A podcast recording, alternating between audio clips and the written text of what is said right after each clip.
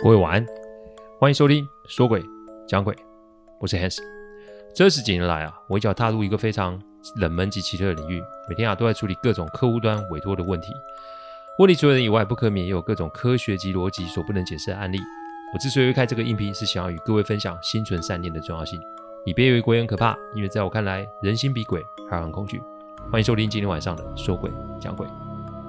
说鬼讲鬼的音频制作都有一定的程序规范，每个个案分享都要客户的书面授权才可以开始整理、写稿、录音、试听、制作，因此每周只能录制一集，还请各位见谅。因为每个个案都代表客户与当事人的信任，因此也只有我自己可以全权的做整理与制作。我知道这样子的速度其实不快，但反正如果可行，我会做这一行做一辈子。所以只要大好时间，都欢迎各位收听。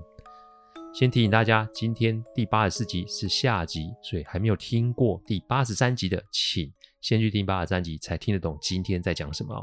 好，我们接着讲啊。他盯着我看，就是这个老师盯着我看，我就是微笑点头致意，并说明我的来意哦。他没有跟我说这事诶，这个老师吐出这句话，就让我知道他不愿意让我拿走任何的东西。特助则是直接说啊，这里啊是不会打过来交代的事情，而且特别交代。所以呢，而且我在开保险箱的时候，现场不能有人在这里。老师啊，老师啊，只是一个修行的人。我想他对公司的经营管理及体系有些不太理解，因为再不配合，那就可能是啊，请保全啊，把他给请出去啊。这老师一听啊，就有点面色不善，有点坐不住了。我这个时候就把我的护身符往桌上一放。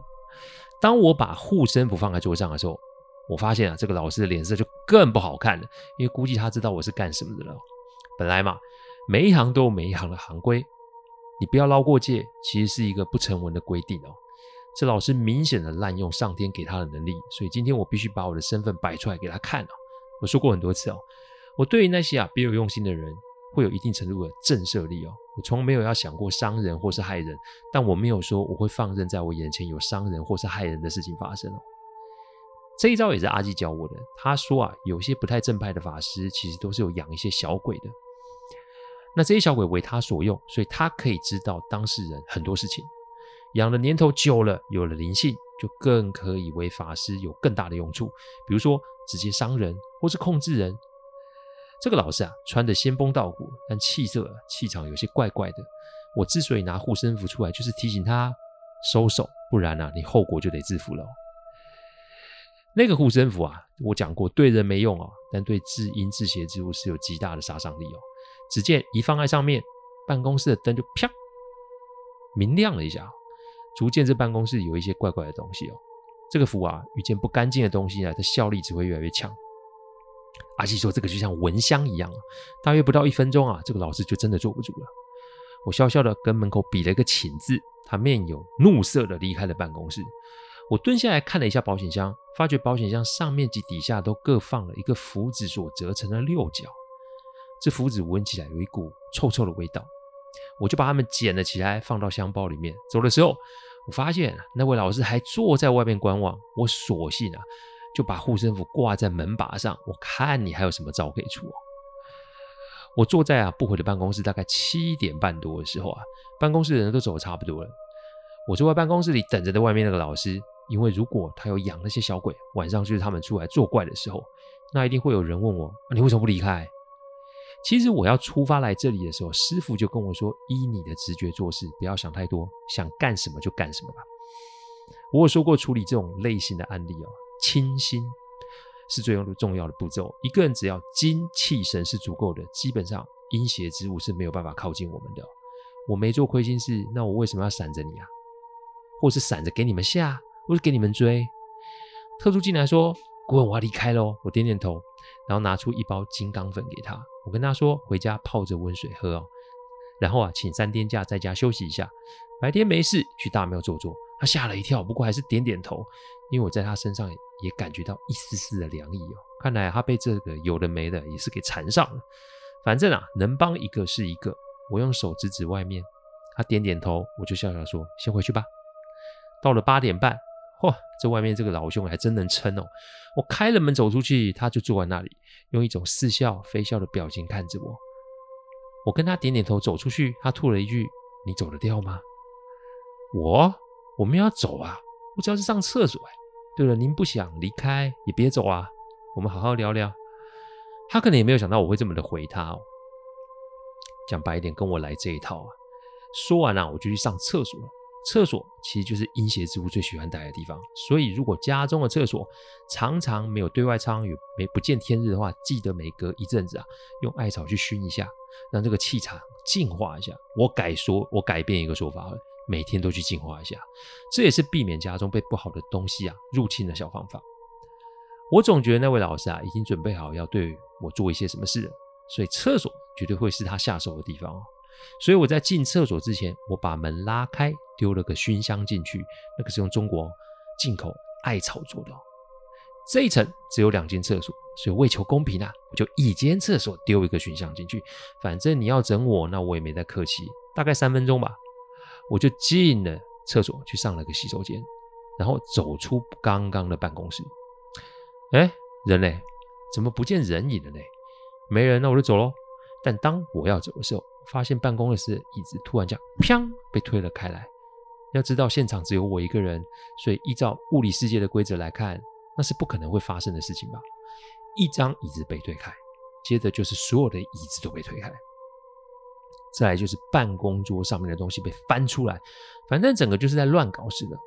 大概我觉得不到五分钟，整间办公室就被搞得乱七八糟，但我还是一步也不动，就在这边待着。你只会这样吗？你只能这样吗？还有没有啊？我可以感觉啊，身边围了不少东西哦，有一股那种深陷重围的感觉。不过要我死啊，那有千百种方法。但有必要为了钱而背上人命吗？有必要因为谋财害害命而被上天处罚吗？这个就还是老话一句，就见仁见智啦。这些小鬼，我相信应该是被老师控制的才是。我常说嘛，人比鬼可怕，小鬼未必会有那个灵性及心智哦。主事者的心态才是驱动他们的关键，所以你要小鬼做坏事，那我就来帮小鬼做好事。我摸出一个小香炉，再拿出三支大香，香也是从那制香师傅那边取得的。这个香啊叫引渡香哦，让鬼好走的香。当然了，这要看这些小鬼们的意愿哦。我席地而坐，静静的持咒。没多久，我就看见我身边啊有一群小孩模样的灵体，站着、趴着、坐着。在四周，有些是凶狠的瞪着我，有些是好奇看着我，有些是泪汪汪的望着我。看来这群小鬼生前也是可怜人啊！我常说上天有好生之德，我们都要对万事万物给足机会，对人事、对鬼也要这样，因为我们的善心才是最强大的武器。我懒得说服啊，我用我实际的行动让他们看看我是一个什么样的人。三支香烧到一半的时候啊，已经有几个小鬼的身影变淡就不见了。我知道但是他们就被接走了，那剩下的就看他们喽。反正你要伤我，你们目前做不到，那我们就在这边耗着也不是不行哦。我的香其实都可以烧很久哦。三支香快烧完，我又再摸吃三支香，继续持咒。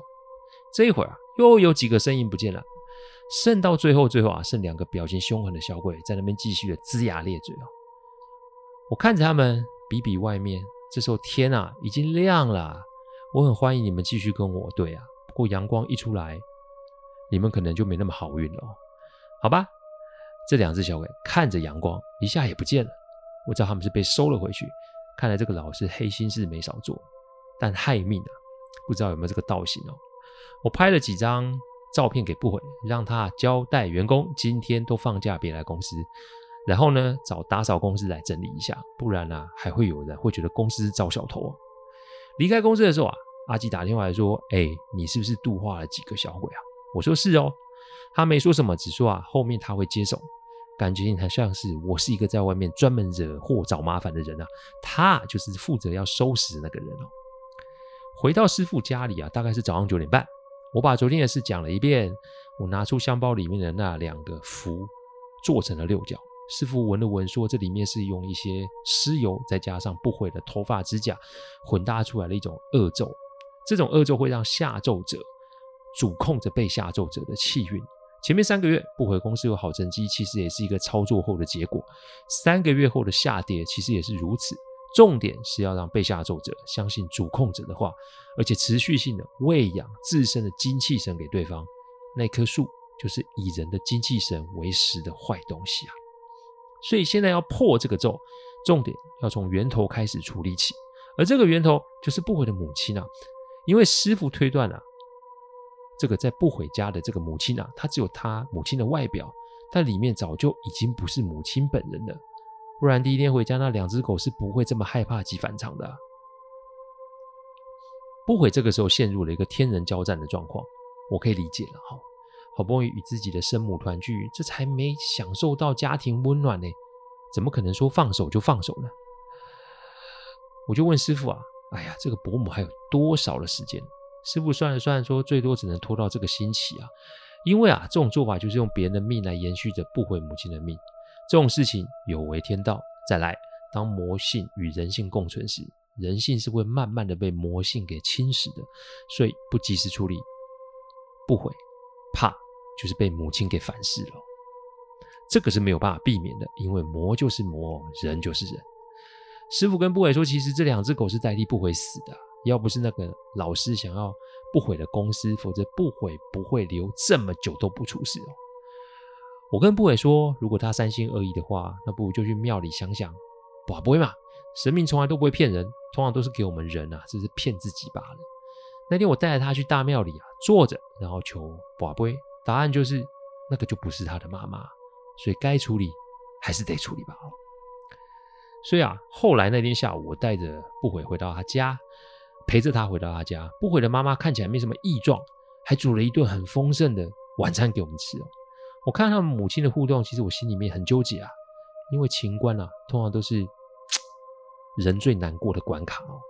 人永远都是被情感所蒙蔽，所以破除情关通常都得伴随着极大的痛苦，这可不是常人可以负荷的。吃完晚餐，看完电视，母亲就说她回房休息。不悔上前给了妈妈一个很大的拥抱，她抱了很久很久。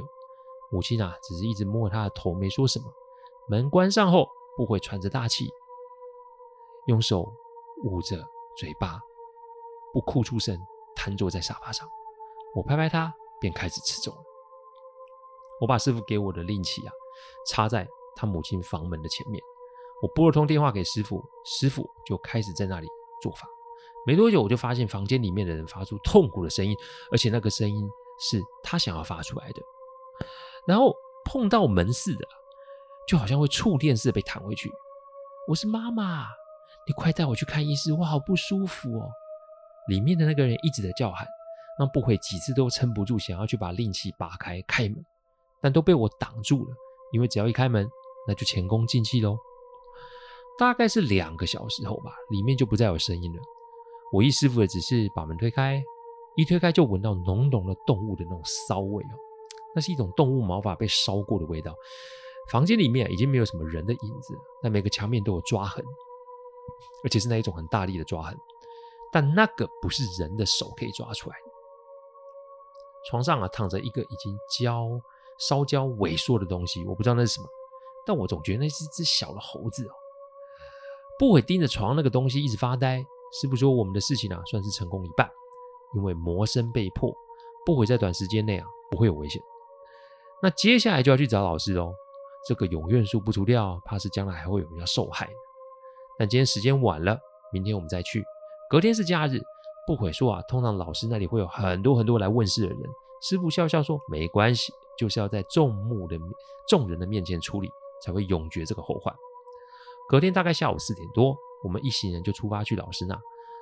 正常人，我是说正常人，你的坏事被知道了，应该是要招楼吧？哎，这老师不错呢，还有恃无恐呢，觉得自己不会有事哎。所以当我们进到道场，那个老师看到我的时候，他的神色非常的不自然啊。我没说话，我只是静静盯着他。出发前，师傅跟我说啊。要把永愿树除掉，没有别的方法，唯一的方法就是正念持咒。这个咒叫光明咒，这个咒可以让人的心思清明。永愿树之所以会存在，那是因为它利用了人性的弱点。基本上我们会去问世啊，都是因为生活中发生了无法解决的困难嘛。所以利用这个人性的脆弱，再加上这位老师的推波助澜，众人才会用自己身上的东西去跟永愿树交换嘛。而这个交换会一直的持续进行下去哦。所以啊，只要来问世的人心念转变，他们发现自己的问题是可以透过其他方式来处理的时候，心中的希望就是一种正念，而这个正念对永愿术就是一个杀伤力极强的东西哦。因此，我要做就是静下心来持咒，保持心中的正念。我之前有说过嘛，人心就是最好的风水，心存善念，做好事，上天自然必有你。你不要以为捐钱拜拜就可以消灾解厄，那是不太可能的。我坐下来开始念，不到半个小时，现场的信众走了一半。在一个小时后，现场已经只剩我、老师跟不悔了。这个老师一直惊恐的盯着我，我就是继续持咒。我本以为晚上啊，对这个老师来说是好事啊，因为这毕竟是他的主场啊。但没多久，我就发现我错了，因为接下来啊，道场的门砰的一声被关上，桌上的纸笔被呼的一声扫在地上，然后这个老师的脸上开始出现一些小小的疤，好像是感觉被人家打到出现那种痕迹。师傅说啊，这就是反噬，利用众人的恐惧来灌养永愿术。但现在人都不见了，那么永愿术会找谁？那那些被他圈养的小鬼又会找谁呢？大概是晚上八点半吧，师傅推了门走进来，哇，还是在吃咒。老师背后那个小房间传出阵阵的光，我们一进去看，就看到掉落满地的红信封与白信封，而永愿树已经是在冒出火星的在燃烧，浓浓的烟雾里面传来阵阵的恶臭，地上散了一地的信封，但我没看，其实也没办法去分辨红的还是白的，因为所有的信封啊都已经成了黑的了。师傅摇摇头说：“啊，自作孽不可活。”说完，拿出六个八卦镜，把那个还在烧的树给圈了起来，然后把我给拉了出去。门一关上的时候，不知道为何，我听到一个类似是声嘶力竭的惨叫声。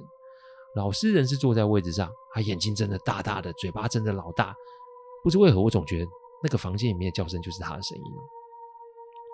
师傅静静的在道场里面撒盐，口中念念有词，感觉是在净化这个地方。一个小时后，师傅要我打开后面那个小房门，里面除了在地面上的六面八卦镜之外，已经没有任何的东西了。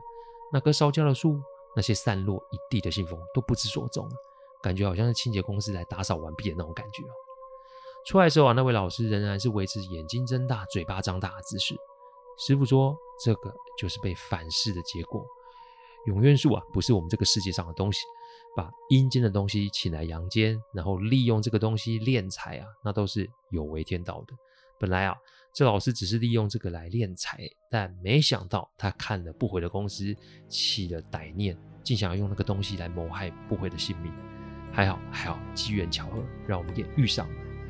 不是不报，只是时候未到。这句话我在过往的经历里面不知道看了几次。最后，我们就把门给打开，因为总是会有信众进来道场，发现这位老师。师傅说，老师不会死，但他得要接受这种制裁，付出那种代价。至于他被带去哪，师父摇摇头说：“我们不用知道，我们只要知道这棵树已经被送回阴间，事情就告一段落。”不悔至此啊，就跟着师父去修行了。师父挺有意思啊，因为他只教不悔做人处事的道理，其余的什么祈福法事，他一概不干。因为人只要行善，上天自然就会保佑。如果凡事都要求神拜佛，那要人在这个世间干什么吃啊？我大约每年啊会跟不悔见两次面。上次见面的时候啊是在师父的葬礼上，他现在也把公司交给底下人接手，自己一个人带着两只狗全省巡回做善事。至于是什么善事啊，我以后有机会再跟大家说。因为不悔跟我啊后面还会是在后面的案例继续见面哦。我用这个案例提醒大家，为善与作恶其实都很简单，这只有在我们的一念之间。不过这后果可是大有分别。希望大家可以学会心怀善念。今天的这集有点短，还请各位见谅哦。谢谢大家赏光，听完后请喝杯温开水再去休息。我讲的不是什么乡野奇谈，我讲的都是真实发生的案例，所以希望就是劝大家心存善念。祝各位有个好梦，我们下周再来说鬼讲鬼，各位。晚安。